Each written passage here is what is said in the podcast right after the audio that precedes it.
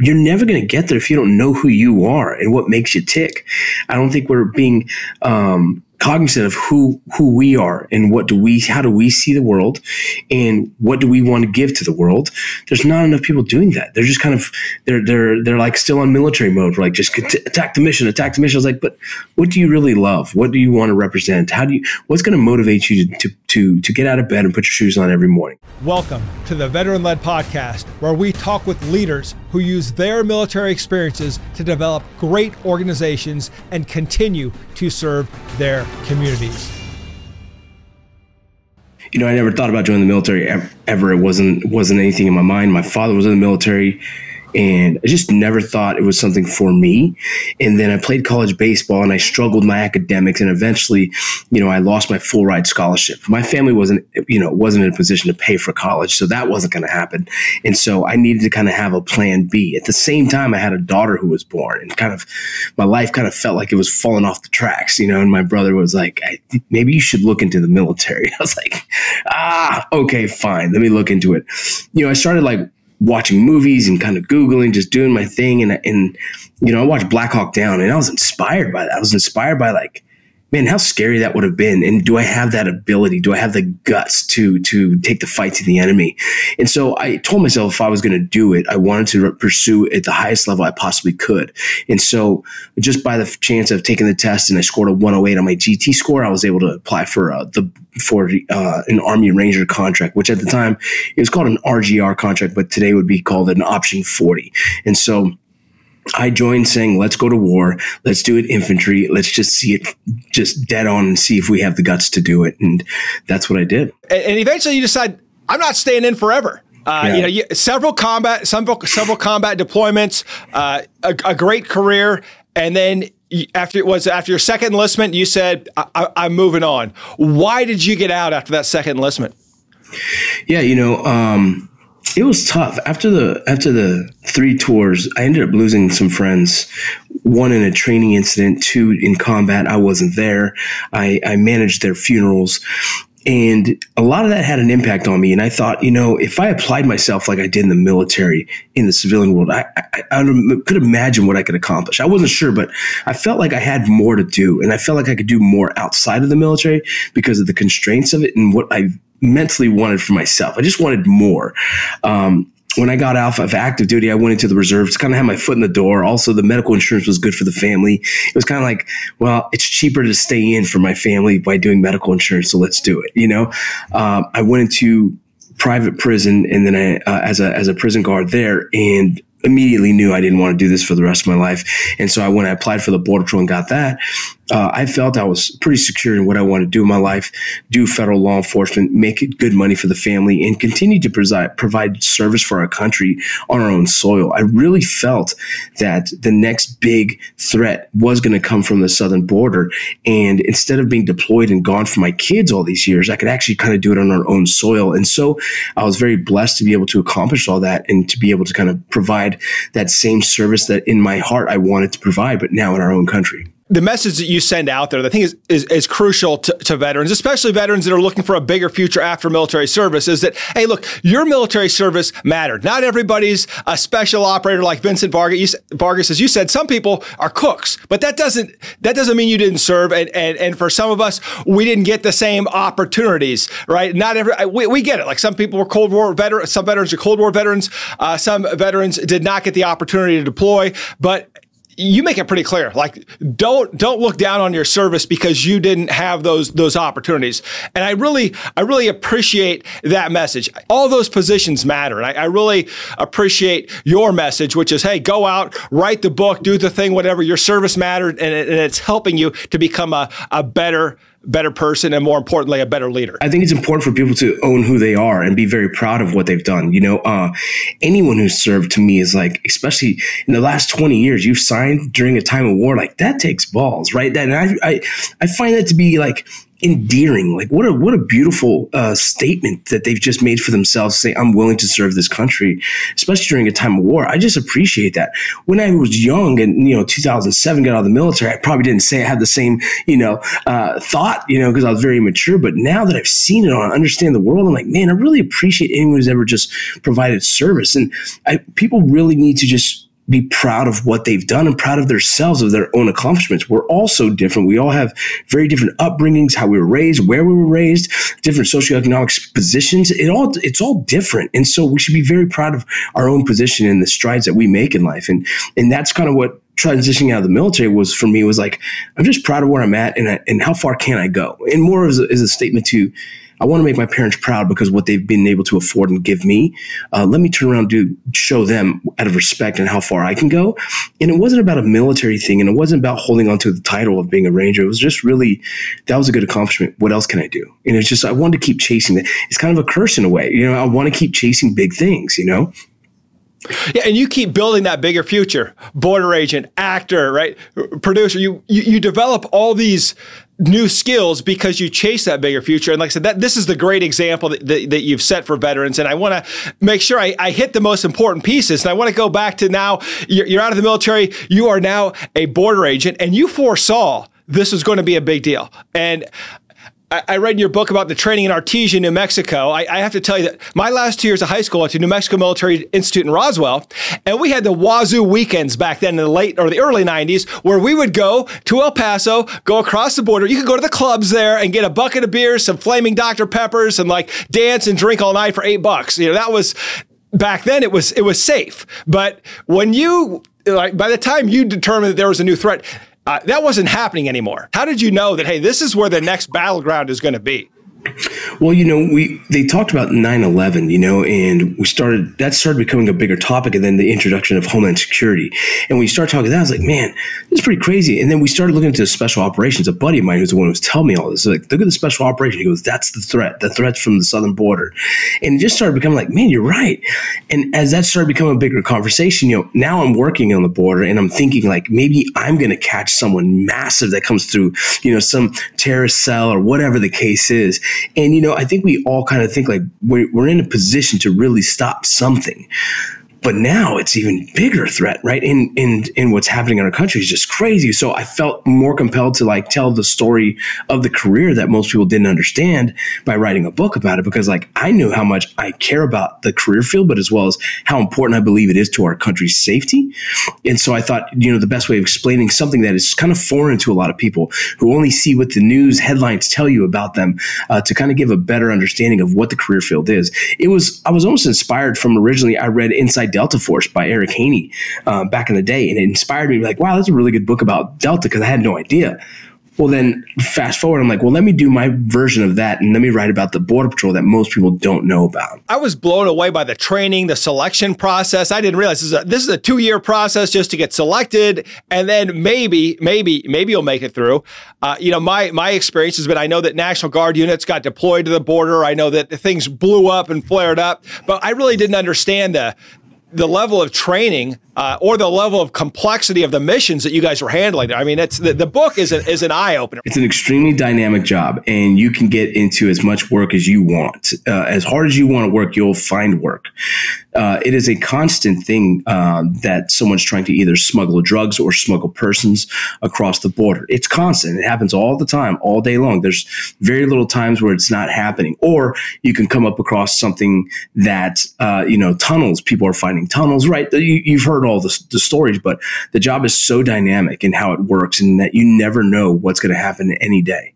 The difficult I, the misunderstanding, right? Why would someone whose family is from, I believe, from Mexico, correct? Who, who I believe relatives in a past generation came over illegally, but you're here now saying, no, I'm here to support and strengthen the border and, and, and, and yeah. the, the, conflict around that. How can you be the guy that's here because your family broke the law, but you're here to uphold the law? How, how, how yeah, did, that's how did you deal with that? That's the hardest, like, I guess, answer I have to give to people because to explain to them, like, you know, at a time when, when illegal immigration wasn't uh, kind of a, an, an iconic situation right now is the biggest thing we've, we've had to deal with in years. At, back then, it wasn't uncommon to cross the border, work, come back. There wasn't there wasn't established border per se, but there wasn't these policies that were making it. There was a threat. When my grandmother came across illegally and she stole the identity of her sister, right?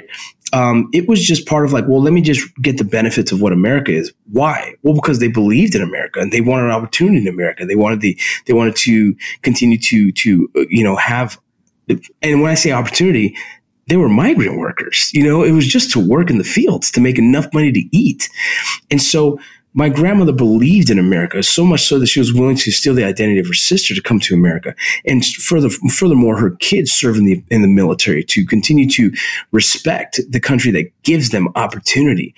Uh, her willingness and the family's willingness to invest back into the country is a form of gratitude. And I felt it would be disrespectful for me not to continue to believe in that same ideology. They wanted to invest in America because what it's given them.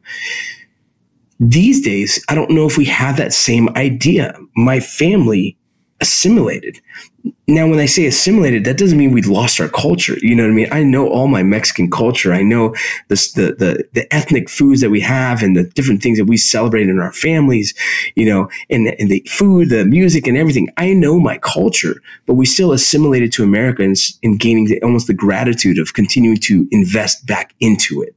I think that's lost these days sometimes. People are confused in the fact of what they should do. How far do you invest into a country? Do you lose your identity? No not really but people feel that you know they're being pressured to lose their identity, and I think it's just uh, it's it's part of an argument that, that is hard to even explain. I'm actually that's what the next book I'm working on is trying to explain culture and how we as Americans, we have to have borders, but two, we have to understand as as a Latino man coming to America, I'm not I'm not turning my back on my culture. I'm gaining and changing and evolving with culture. I want my kids to have better opportunity. I want my kids to be more educated. My parents couldn't pay for college. My kids are now afforded the opportunity to go to college, and hopefully their kids will never have to worry about that as well. And we advance socio socioeconomically as a as a generation and generational wealth in a sense of giving them a better position in life. My daughter is going to law school now, you know, and that is such a big jump from my mother who picked fruit, who picked cotton as a kid. That's a massive generational jump that her kids will never know what it's like to have to work in a field just to be able to afford food. That's a beautiful thing. And that's what America gives us. And if you don't invest into America, well, then we start to lose these ideologies, right? We start to lose the kind of the cornerstone of the foundation of what we're built on, the land of opportunity. How hard you want it? How bad you want it? Work for it and you can make it happen. And I think that's why I, I, I, really stand on this. I really believe it. And at what point did it change then from, hey, this is the land of opportunity. Anybody who cares about their family wants to give their family a better future. So of, of course it makes sense that that this was happening when when when your family came over. But then there was this paradigm shift where it wasn't just about a better future. It was about getting drugs out over here, uh, human trafficking, and then terrorists coming through our borders. You know, when did that change historically? When did that change happen? You know, I think that's been happening. I think we started really focusing more on the homeland security aspect of securing our borders because of 9-11. That really is with the implementation of 9-11 uh, of, of homeland security. We started to realize like, wow, uh, gathering a lot of intel, there's a lot of, you know, um, terrorist organizations using the southern border because it's vulnerabilities. And when you start to, we learned that back when we were in Iraq gathering intel from a mission, you're like, trace it back to like, oh, crossing the border from the, whoa. So that's old news, but it's now becoming more prevalent because of the massive influx of immigration. You're starting to think of just the numbers by just the odds of the numbers. If 1% is, a, is an outlier wanting to do harm on our country, that's a lot of people coming to this country illegally. So it becomes the biggest fear that we have is a porous border, essentially, or also a porous border policy can create more issues in America by the fact of uh, allowing or, or loosely um, having policy that kind of creates an easy stream of access this becomes the biggest threat America has right now. And that's a fear, right? That's a fear of mine, knowing that the numbers of, of uh, as you apprehend individuals, you know, those who are trying to get away and you do catch them and you do do the background, boom, you find out that they do have connections to terrorist organizations. This is one of our biggest threats. And so it's a big challenge right now because we're fighting against, you know, it's a political battle, which it shouldn't be, right? This should be an American kind of, we need to protect our country. We also, as a country, need to allow legal immigration. And we do. We allow 1.5 million legal, last year was 1.5 legally admitted uh, migrants into this country because they went through the proper channels. That's a beautiful thing. That's what America's built on. But at one point, our borders became so vulnerable and the cartels and smuggling operations has created this area of mass chaos that becomes a very concerning area for our country in a, in a you know, and vulnerabilities, if you will, if it, you know, in, in the sense of potential threats when it comes to terrorist organizations. And so, yeah, it's a big concern. It's interesting. It seems that the, the uptick in cartel activity, right, right around the time that we're worried about terrorist activity, it all seemed to be happening at the same time. And as a, a criminal defense lawyer, I handled several federal criminal cases where there were individuals uh, coming from Mexico who, you know, were, were grabbed by the cartel who didn't have any other future. Said, "Hey, you're going to get across the border and you're going to take this dope with you and you're going to get it delivered. And if you don't, I'm going to kill your family." Yeah. And there were, you know, that that and, they call and it, it was just promo, right? They say it's silver or lead. You either take yeah. the money, you take the bribe, or we kill you. You got to do it.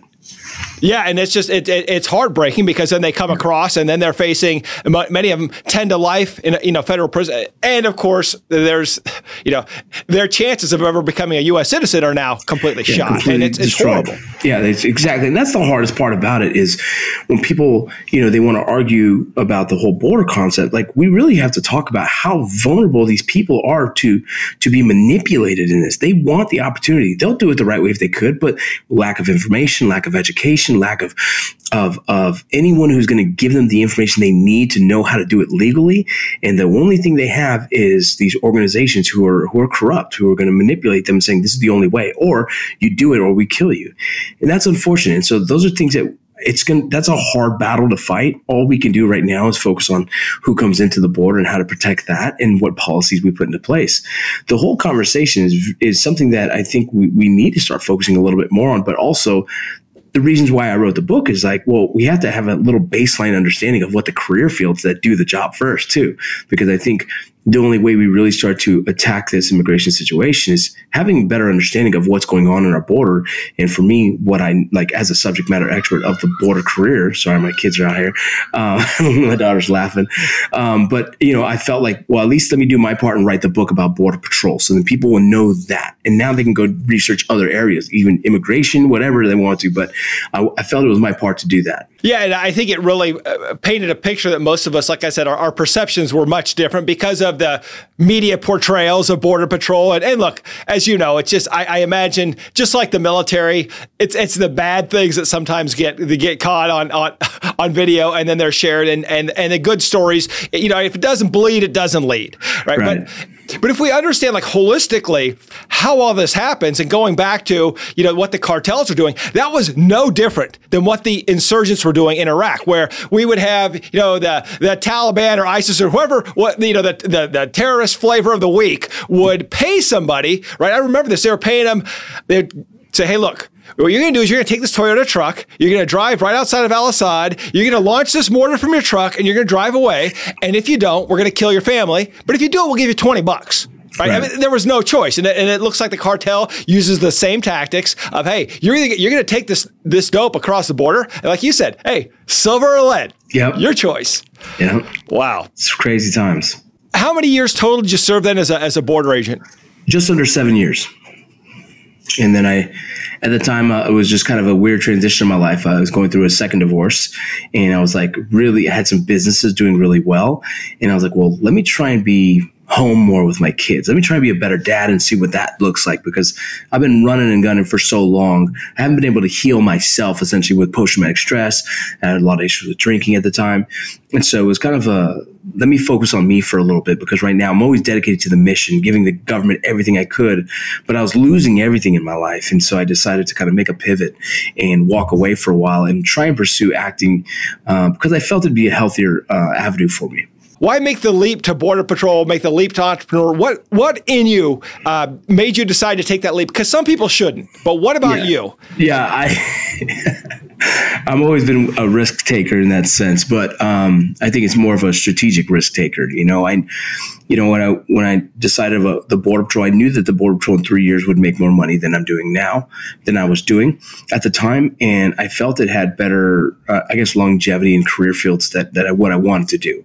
I wanted to kind of look into the tactical medicine. I wanted to look into the special operations teams, uh, as well as I felt like it was kind of a day in day out exciting uh, kind of job that I thought you know would fit with my personality. And it was right? And then the same thing when i when i chose to leave the border patrol i already had a business that was making uh, was matching paychecks with the border patrol. And so it wasn't just a you know a whim. I didn't just leave and say okay we'll figure it out. Like no i knew i could cover my bills. I knew my family was fine. Uh, it was just emotionally am i ready to take that jump and risk it? And i felt financially you know if, if you had the money why wouldn't i just risk it? I could always go back if i needed to. And so i like i said it was a calculated risk. I, I, I knew what I was doing and, and I went for it.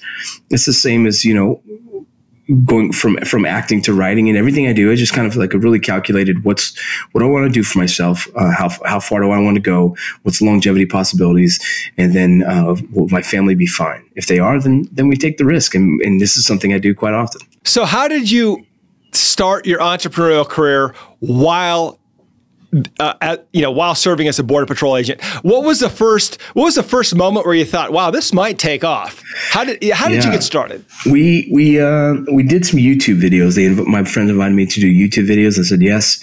Uh, and behind the YouTube videos, we we marketed a new T-shirt, a new T-shirt design. It'd be a military kind of focused design, and we put out a video. And the first one I think was called "Tactical" or "How to Be a Veteran." One of those. It was just funny, you know, making fun of ourselves essentially. And uh, you know, the the shirts would sell. As soon as you put the, the, the video up, I, you know, I ran the back end of the, of the site and ping, ping, ping, ping, my phone's going off, people purchasing shirts. And I was like, this is crazy. Uh, I remember one night I woke up and we sold hundred thousand dollars worth of shirts in like about an hour. Uh, and that's when I knew I was like, oh man, this is, this is, we got something real here. You know, in our first year in business, we made 1.5 million, second year, 2.5. And so, uh, we had a viable company. It was doing really well. There was a lot of things we did wrong, uh, but there was a lot of things we were doing right. And, uh, it, it, it's, it, it fired me up. It was exciting. It was exciting to do something, try and, try and understand that, that, you know, solve that problem, right? That business is nothing but like a problem solving. And so it was fun. And so when we saw the success in it, um, I knew there was a chance I could walk away from the federal career and really just try and have some fun with this. So at that point, the business, and there's at that point, let, us face it, there's like three veteran t-shirt labels and, and, and, you're, and you're one of them at that point, right? Yeah, exactly. Yeah. We were competing with, uh, we had Grunt Style and Ranger Up, two of the, the, the lead uh, companies who ever did it, but we did ours the way we did marketing was kind of uh, at the time was just different. We we didn't have a back end solidifying, you know, emails. We didn't do anything right. You know, we didn't have like a, the whole structure behind us. It was just make a viral video and sell a ton of t-shirts, and it worked for a while. It worked until it didn't work. You know. and then what'd you do once it stopped working? You know, we we we knew we weren't sure when that was going to stop, but we started working on other things. And so we launched Lead Slingers Whiskey was a whiskey brand. And then, you know, what, what most people probably didn't realize was Range 15, the movie was a big marketing push for Lead Slingers Whiskey. You know, we, we used producing a, a movie and the main sponsors of that movie was one of our whiskeys. You know what I mean? And so the whiskey essentially spoiler alert was the cure for the zombie apocalypse. And then you know it was kind of a it was kind of a cult classic movie that every military base installation location we try to get the you know the distribution rights to the city and we'd be able to sell more Lead Slingers whiskey. And it was just a very smart kind of marketing plan and it worked well. And the and the videos uh, they were powerful because veterans could kind of relate to us. You know, they resonated with the message. It was fun. It was guys like them. You know I mean? When you're looking at someone and re- represents you, it makes you want to support them a little bit more. And, you know, we were, we were in the front end of all that and it was a really exciting time. Warning to non-veterans, you probably won't get a lot of the humor. Uh, or, or you will and you won't like it. But uh, you know, I think it was the the first cult classic for the veteran community since Team America. I think yeah. range 15 was the next one. And and that was what like 15 years later whatever, you know. Yeah. It was uh but I mean what a what a you know what a great great uh opportunity for veterans to share our gallows humor if you will, right? Yeah. For us to, you know, to and, and you know, like I said, most most veterans laughed at it. I'm sure uh, some found it offensive. Uh, you know, I always say, look, if you're if you're offended by something, uh, I'm sorry that your parents didn't raise you to be tougher, to not allow people to offend you. Get over it. If you're offended, that's a reflection of you and your problems and your issues. These guys, veterans out there having fun creating a movie for veterans to lighten, I think, you know, I, I think to you know, to make light of some of the issues, but to laugh yeah. together, right? Laughter is a, is a great medicine for all yeah, of us. And, and uh, bringing the communities together was was so powerful. You know, it was something that was special. You know, and it actually inspired me to continue to pursue uh, the acting space. I since then I walked away from all of those companies and started a few of my own, and and really pursuing acting in itself as entrepreneurship. Uh, I am the the you know I am the product, you know, and I have to market myself, and so you know, it inspired me to kind of continue to pursue the messaging, right? And as being being someone who could hopefully write uh, the next movie that would be iconic in the veteran space or the law enforcement space or whatever space, you know. And so uh, I've been very inspired to continue to do that. You know, right now I'm working on um, bringing my book to to hopefully a television show concept, and so I'm working on that and continue to. I have a, a ton of military stories I think that deserve to be told, uh, you know, and I'm hoping that I'm putting my foot in the right places here in Hollywood to be able to uh, to get those stories told. You know, and so trailblazing the Hollywood scene is not easy. Uh, you know, and and so I've been able to you know get my place in some some good good meetings and hopefully it continues to pursue but you know, it all comes down to the same thing. You know, what I did in the military is, you know, I'm, I'm, I'm special operations military, but it was all just hard work, you know, then, then becoming in the border patrol, hard work. And then in the acting space and in writing spaces, hard work, you know? And so uh, I've been very fortunate to continue to, to see, uh, uh, you know, a target that I want to kind of acquire and, and I pursue it.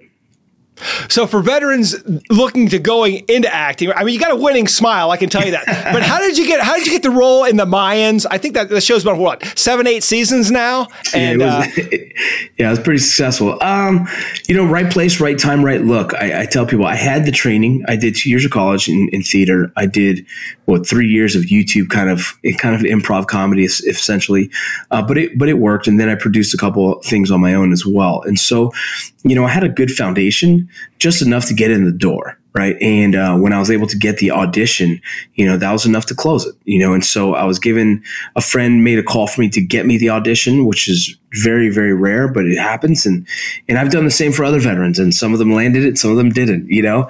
Uh, but for me, it's right place, right time, a little bit of luck, you know, a little bit of talent. And uh, I'm now just pursuing other things. The show is over. Uh, I finished the show as one of the writers on the show as well, and so I was able to to kind of move up that echelon and get myself in positions that I never imagined. And so now we are in a position right now where we're pitching television shows, we're we're writing, and we're hoping to get something new. So for a lot of listeners that think that acting is is easy and it's just a, a, a talent you're born with, right? You know, I, I got to tell you, I was an English major at the College of William and Mary, and I studied yeah, I didn't really know what I, I, started with history. I didn't know what I wanted to do. To be commissioned as an officer, I had to take some math classes, but I could choose whatever major I wanted. And I really wanted to learn how to write and write well. And I absolutely loved reading plays because it was the show, not tell, right? This is really how we capture, I think, an idea is not just in the words, but in actually presenting those words vividly in three yeah. dimensions in, in real life. And, and and so I, I really enjoyed reading reading the plays and even tried even tried to write some, took some theater classes, took some acting classes, uh, and it's it's tough. It's tough to write. Yeah. It's tough to do. It's not like you just show up and you know you're. It, you, you, wing it. You you got to read the script over and over, change it, adjust it, and do it again and again.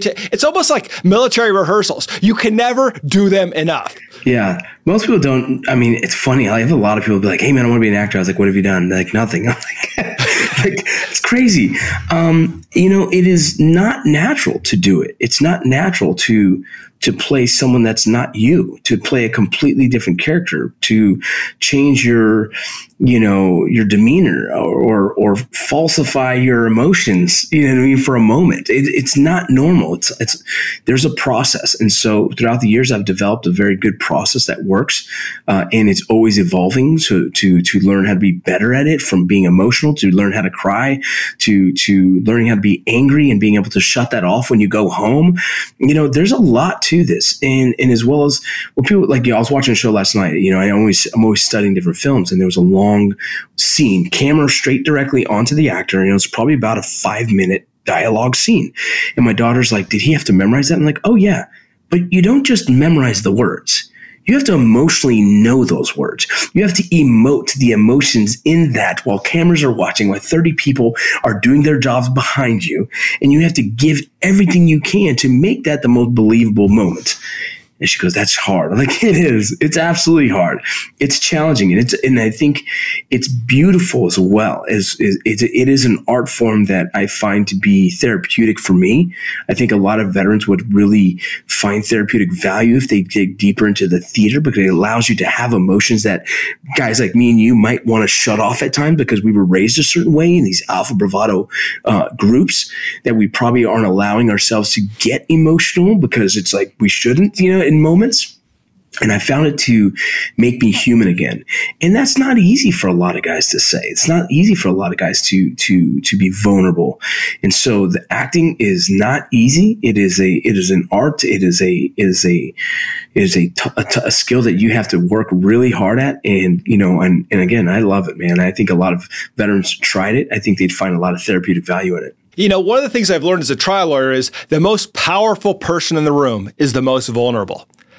And I have found, you know, it, it, what hey, look when I get into a great cross examination and I am just in the moment, I'm in the zone, right? Like I can just feel it, right? You can just, it's all coming through me. I'm just, you know, th- there's no better. It's a like flow state. I think some people call it, right? Yeah. But I just feel it all coming through, and I know every word, and i've and I'm ready. But I haven't rehearsed. You know, I've rehearsed it as an outline, but word for word, right? I am going to adjust in the moment to get the yeah. feeling right so that the jury can see the emotion that they need to feel to really understand the story. And for you, I had some, I had some experiences where I couldn't get into the zone. You know, it, maybe it was a tough witness or maybe it was a tough subject matter and I couldn't do it. Is it the same thing in acting where sometimes you just, you have days where you just are not in the zone?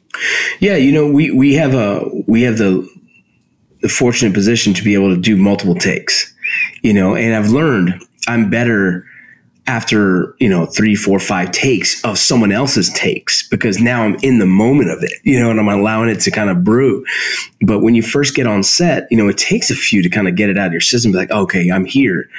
Be here now. Shut the phone off. Forget what is going on home and be really good at this. Because when you're really good in your moments, good work builds good work, right? It builds more work. And so we have to be good at all times. And so us as producers want the best scene and so we allow the actors to take multiple takes. And once that take is perfect, we go back and edit the best version of that. And so, cause we need the best, you know, we need people to see the best version of what we've created.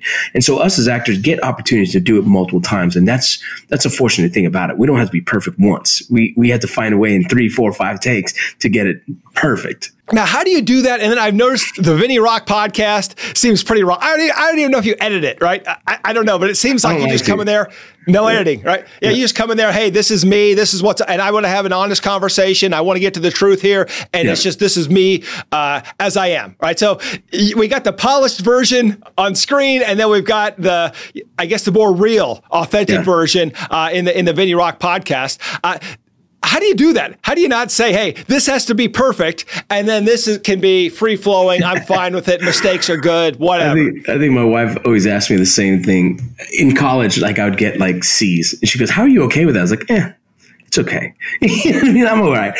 Um, I don't want to stress on things that I don't need to stress on. My work, my real work is work. And that's unprofessional. I'm going to show up to be the best that that I possibly can be. But everything outside of real work, I don't want it to feel like work. And if you make me rehearse a podcast, that feels like work. you know, I want to be able to have a conversation and be myself and be comfortable because then I enjoy it and then I actually like doing it. But when it becomes work, I don't want to do that no more. I want it to be anything I do in my house, my fun. I do this, the studios here at the house, right? Like there's the podcast, you know, I do it all here, right? Because I want to be my own comfort. I want to have my, my friends join me. I want to have conversations that hopefully they're enlightening. And, um, you know, and so, like I said, if, if it's something I do outside of, of real work, uh, you're not going to get you know you're going to get me that's that's honest it's like the book the book is a professional book but it's my my honest version of me right when you read it it probably if you ever audiobooked it it sounds like a podcast like a long podcast and so um, i try and I, I like to be honest and real and i want people to to see that side of me. I think it's important because I don't think being an actor and you know this this I'd say semi famous uh, has any value. I think that's absolutely worthless. I think. Uh, uh, you know, I really, I really believe in my family. I believe in God. I believe in country. You know, in no particular order. I think God is always first for sure. You know, but God, family, and country. And so, as long as I have that and I'm grounded to that, uh, I don't care about the fame stuff. You know, it's an interesting thing. It's a, it's a, you know, it's a social construct. It doesn't really matter. Uh, but you know, it's been able to open some doors that have been valuable. You know, I have a new podcast coming out here soon. I'll be launching. Uh, VinnyRoc podcast will stay. That's my baby. But I am creating something that's uh, going to focus a lot on the border stuff that I think is an interesting topic that we need to really discuss in a deeper way. Uh, and so it's opened a lot of doors for me, and, I, I'm really uh, and, and I like that. But I'm able to be myself, and that's valuable to me. You do a great job of telling veterans it's okay to be yourself. And in fact, through through your nonprofits and some of the work that you do, you, you try to bring that out. And and I know yeah. it's not just hey, let's have a conversation. It's hey, let's do some things that bring yeah. that out. So tell us a little bit about that. Yeah, you know, I started doing a lot of research. So I'm, I'm finishing up my master's in psychology, and, and, only because I felt like I wanted to understand better uh, this, this, the struggles we have as veterans, uh, the suicide epidemics we, we, we struggle with, the alcoholism, and everything else. And so as I've gone deeper into studying that and kind of understanding it, I, I really fell into the positive psychology side of things and understanding messaging. Part of my military career was psychological operations, right? And so in the psychological operations side of things is understanding messaging and how we use that for it to be successful. And then doing social media, all these things. So I kind of brought my worlds together. And for me, what we do in one with the nonprofit, but two with Light the Fuse, it's just a men's group we do to help with men's mental health is we, we've kind of reverse constructed this whole suicide focus, right? Everyone's like suicide, like 22 day. And I said, well, let's, I'm not going to focus on the outcome. That's the most negative thing ever. I'm going to backtrack and say, well, how can I mitigate this? And so if, if you research the top five reasons why anyone would probably take their life, you know, it's going to be relationships, finances. It's going to be post traumatic stress or, or, or, you know, untreated. Uh, it's going to be alcoholism and pain. So, or addictions and then pain. And so those top five are the reasons why most people uh, statistically have ended their own life. And so what I've introduced is, well, let's figure out how to manage these five areas of people's lives. So let's teach people how to be financially um, literate. Let's teach people how to uh, heal trauma right? Let's teach them the different modalities of healing we could introduce them. Let's teach them how to have healthy relationships. Let's teach them how to be sober if needed, right? And let's teach them where they can how, how they can manage pain, right? So so I have a bunch of resources through just my relationships. I've been able to direct traffic for guys to connect the dots for them, whether it be sobriety, whether it be financial literacy, whether it be, you know, I get guys hormones checked to see where their hormone testosterone levels are. A lot of veterans have low T. That's a start to mental health, right? So then, as well as we go into counseling, I introduce them to EMDR. I introduce them to uh, breathing meditation. I introduce them to um, plant medicine if that's what they're interested in. I just open up the doors and say, here's options. If we can heal those five areas, if we can teach them and give them tools, well, then hopefully they'll never reach to terminal crisis. What I call it would be another word for suicide. For me, I want to mitigate. Like us in the military, you as an officer, you know, you're like, wait, how, is this training safe? You know what I mean? Well, what have we implemented? right? It's the same thing for me in life. It's like, is this safe? What have we implemented to make sure that we're safe? Well, we've implemented breathing tools. We've implemented different uh, social groups. We've implemented different. So I just created a world that has my nonprofit. We write checks to veterans and law enforcement officers to get the help they need, whether it be any kind of psychology, uh, any kind of counseling, any kind of uh, modality of healing. You know, in our men's group, we focus on creating a community of men who are willing, who are ready to grow and get better and become, you know, the best version of themselves. The company Veteran is a positive psychology on the word veteran. It's promoting positive veteran, you know, movements, positive veteran flow. And so everything in my world has been able to kind of direct traffic towards, I'm not going to talk, talk about the negative. I'm focusing on where we're at now let's let's make it better let's fix it and so that's what we do that helps me that's something i read a lot i meditate i do breathing those what work for me, Vince Vargas, right? But not everyone's the same. I'm sober. I've been sober just under five years now. All those things are, are, are different things that I've chosen to do in my life and given myself tools to, to, to make sure that I'm in a mental, mentally healthy, physically, emotionally, and spiritually healthy. And so that's what I've done. And if all I can do is help guide other people, I will. I'll show them like, here's the different routes you can take. It's on you. It's up to you. What works for us, right? What works yeah. for one person won't work for the other. And that same Absolutely. way that some people, some people should not become entrepreneurs. Some people should not become actors. Some people, right. you know, shouldn't uh, uh, become border patrol agents, especially after leaving the military, right? It's just, right. it just, it, it's what works for you. And I think, unfortunately, uh, people see, you know, Vincent Vargas as this guy's ultra successful. Army Ranger, uh, border agent, author, actor, producer, uh, entrepreneur, seller of t-shirts and whiskey and every, you know, the guy's done everything. Like, you know, and, and I want to be like him. And I think, you know, it's, you got to be like you. And for, it doesn't yeah. always work for everybody. And, and how do you, you know, how do you help veterans that are looking for that? to say, hey, what's my path now, Vincent? I'm, I'm yeah. no longer in the military. I don't know. I don't know where to go. Cause it seems to me you always knew where to go. Yeah, I mean, I've um, even when I wasn't sure, I kind of faked it, I guess. you know, um, you know, a lot of guys they they they always say that, right? They're looking for their purpose, or, uh, or you know, and and for me. It, the only thing you do is find that in yourself. I, I, I tried a lot of things. I, I made a post one day. It was like 18 different jobs I had before I was an actor. You know what I mean? Like I've had a lot of things. I tried a lot and figured it out. But you're never going to get there if you don't know who you are and what makes you tick. I don't think we're being um, cognizant of who who we are and what do we how do we see the world and what do we want to give to the world. There's not enough people doing that. They're just kind of they're they're they're like still on military mode like just attack the mission attack the mission. I was like but what do you really love? What do you want to represent? How do you what's going to motivate you to to to get out of bed and put your shoes on every morning that's what you should pursue. And it doesn't mean it has to be an actor. This is, a, like I said, this is, doesn't mean anything to me. I have, I feel a lot better about some of the border consulting I do. I feel really good about that. That kind of fills my cup. Working with veterans, working with men trying to find happiness in their lives, that fills my cup. The acting stuff pays bills, you know? And so I think people kind of see on the social media thing, think like acting would be great. Like, but is that what's going to fill your cup? Because I think you need to pursue what fills your cup. And how do you know? Well, you really have to get to know who you are. You got to know yourself and you got to try things and you're going to find things you don't like and say, okay, I, I tried firefighting, right? Not for me. And so that's the only way I've been able to find it for myself. And I think I'd recommend that for others to really just dig deep and really find out who you are. Like you knew you wanted to be a lawyer, right? Like, did, did you have any other questions in your life? Maybe, you know, and, and we all have to kind of go through that ourselves. So let me get to the, the hardest question before the after action review. The, okay. the one thing that, that you, you, admitted you struggled with in the book, and, and we, we have all struggled with this when we've left our families to deploy and coming back and that guilt and, and, and making sure that we're taking care of our families, uh, but also understanding that, you know, we've made decisions that have taken us away from our families. And now you have eight kids uh, and, and, and, and this and this full career, all these things going on. How do you manage it? How do you prioritize? And how do you not feel guilty about all the things you're doing to pursue your career when you have uh, all these? Look, I got I got four kids, so yeah. I'm like, and it's tough. Yeah. So how do you how do you how do you how do you prioritize and not feel guilty? You know, um, there's times where I'm going to miss things. I think our family's been really good about no hard dates, so we don't focus on the hard date of like our anniversary or my birthday.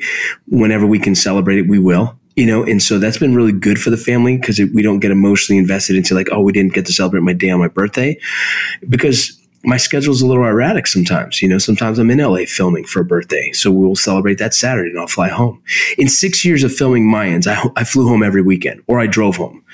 That was me saying, I won't do what I used to do. I won't say, hey, I'm going to stay and just hang out with the guys, right? Because I used to make the decision to volunteer for for missions, volunteer for training just to go because I didn't want to be home. I wasn't happy.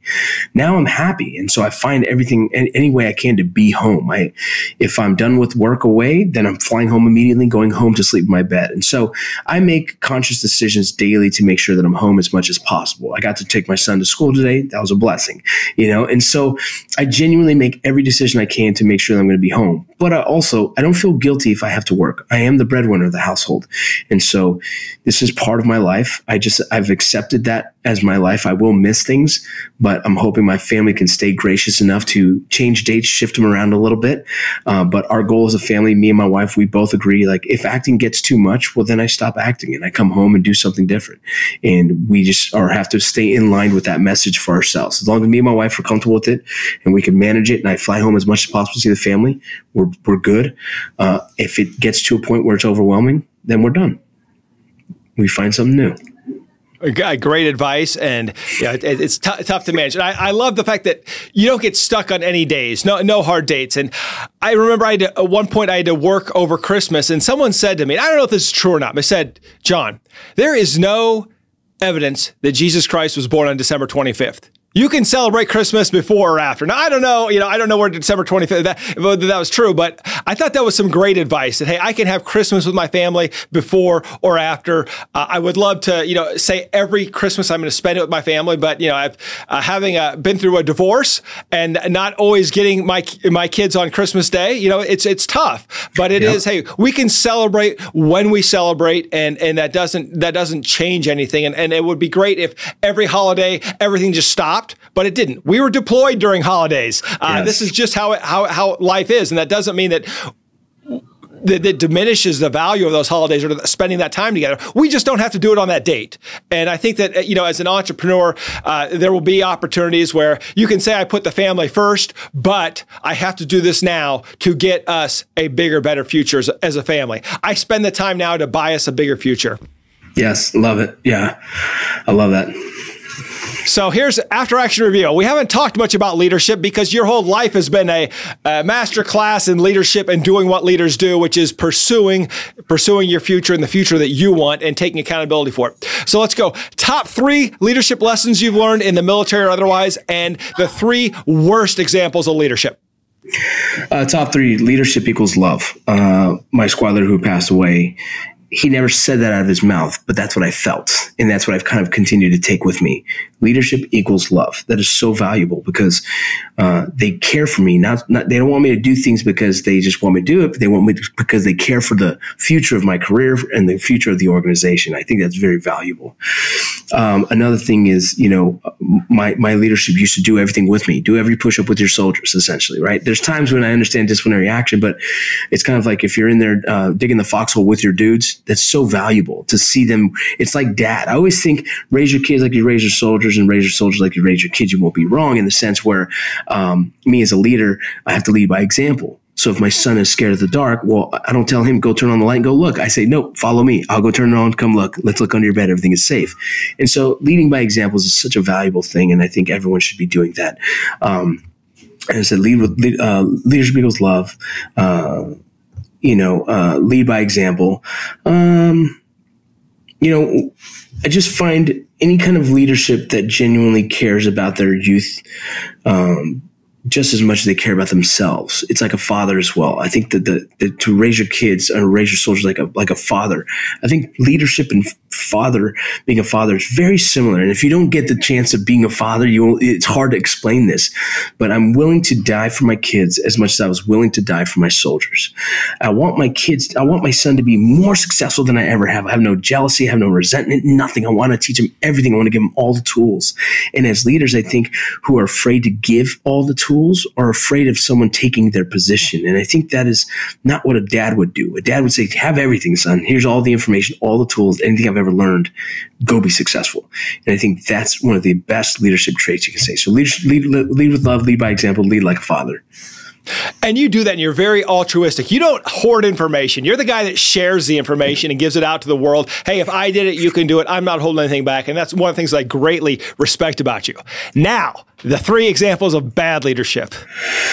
Oh man, I had some bad leaders in my life. I think that which makes us really respect our good leaders even more. Um, you know, I've always hated some of the leaders in my career that were that would punish you because they wanted to punish you. It was like the the their position was a was in charge of you, so they wanted to make sure that we knew that. And by degrading us, by by by abusing us, essentially bullying us, I think a bully of a leader uh, is a terrible. That shows insecurity right? That's an insecure person, and that's not someone I want leading me. So I think an insecure leader. Uh, I had I had an insecure leader uh, who who was just a terrible person. I had an, a leadership one time that was beating me, that was hitting me and beating me with sticks, and thought it was funny. And I found it to be like, uh, if I wasn't wearing this uniform, I would take you out back, and I, you know. And it was like, but I couldn't because of my rank, and I didn't want to lose. I wouldn't. I didn't want to get kicked out of Ranger Battalion because it, I worked so hard to get there. And if I told on him, I would be a punk, right? And so it was like I was in a position where I couldn't do nothing, and he would whip me and beat me. And, and one day I did say something, and I got in trouble for it. But in the end of the day, I was glad I stood up for it. But I always thought about that leader, and if I saw him today, I'd probably still say, "Hey, bro, remember that? I got something for you."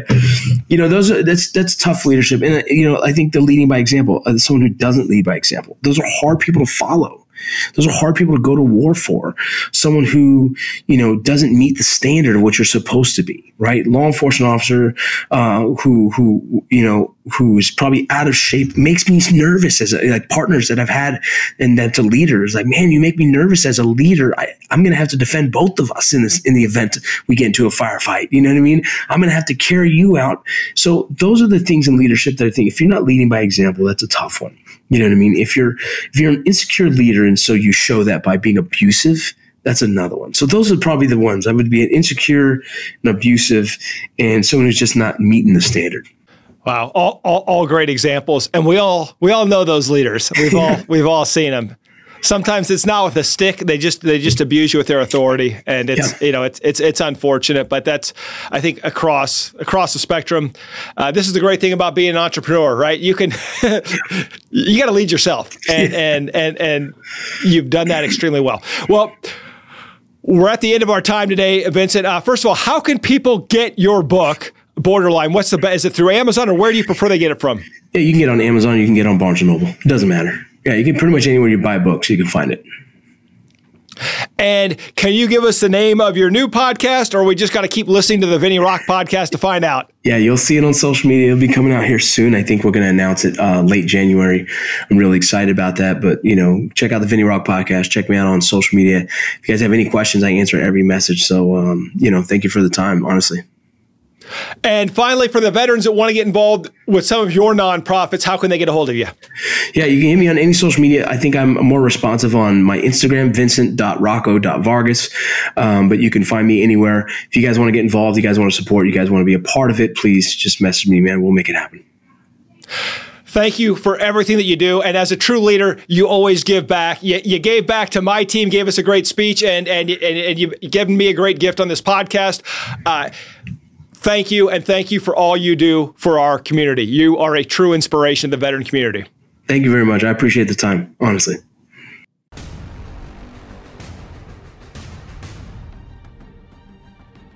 Thank you for joining us today on Veteran Led, where we pursue our mission of promoting veteran leadership in business, strengthening the veteran community, and getting veterans all of the benefits that they earn. If you know a leader who should be on the Veteran Led podcast, report to our online community by searching at Veteran Led on your favorite social channels and posting in the comments. We want to hear how your military challenges prepared you to lead your industry or community, and we will let the world know. And of course, hit subscribe and join me next time on Veteran Led.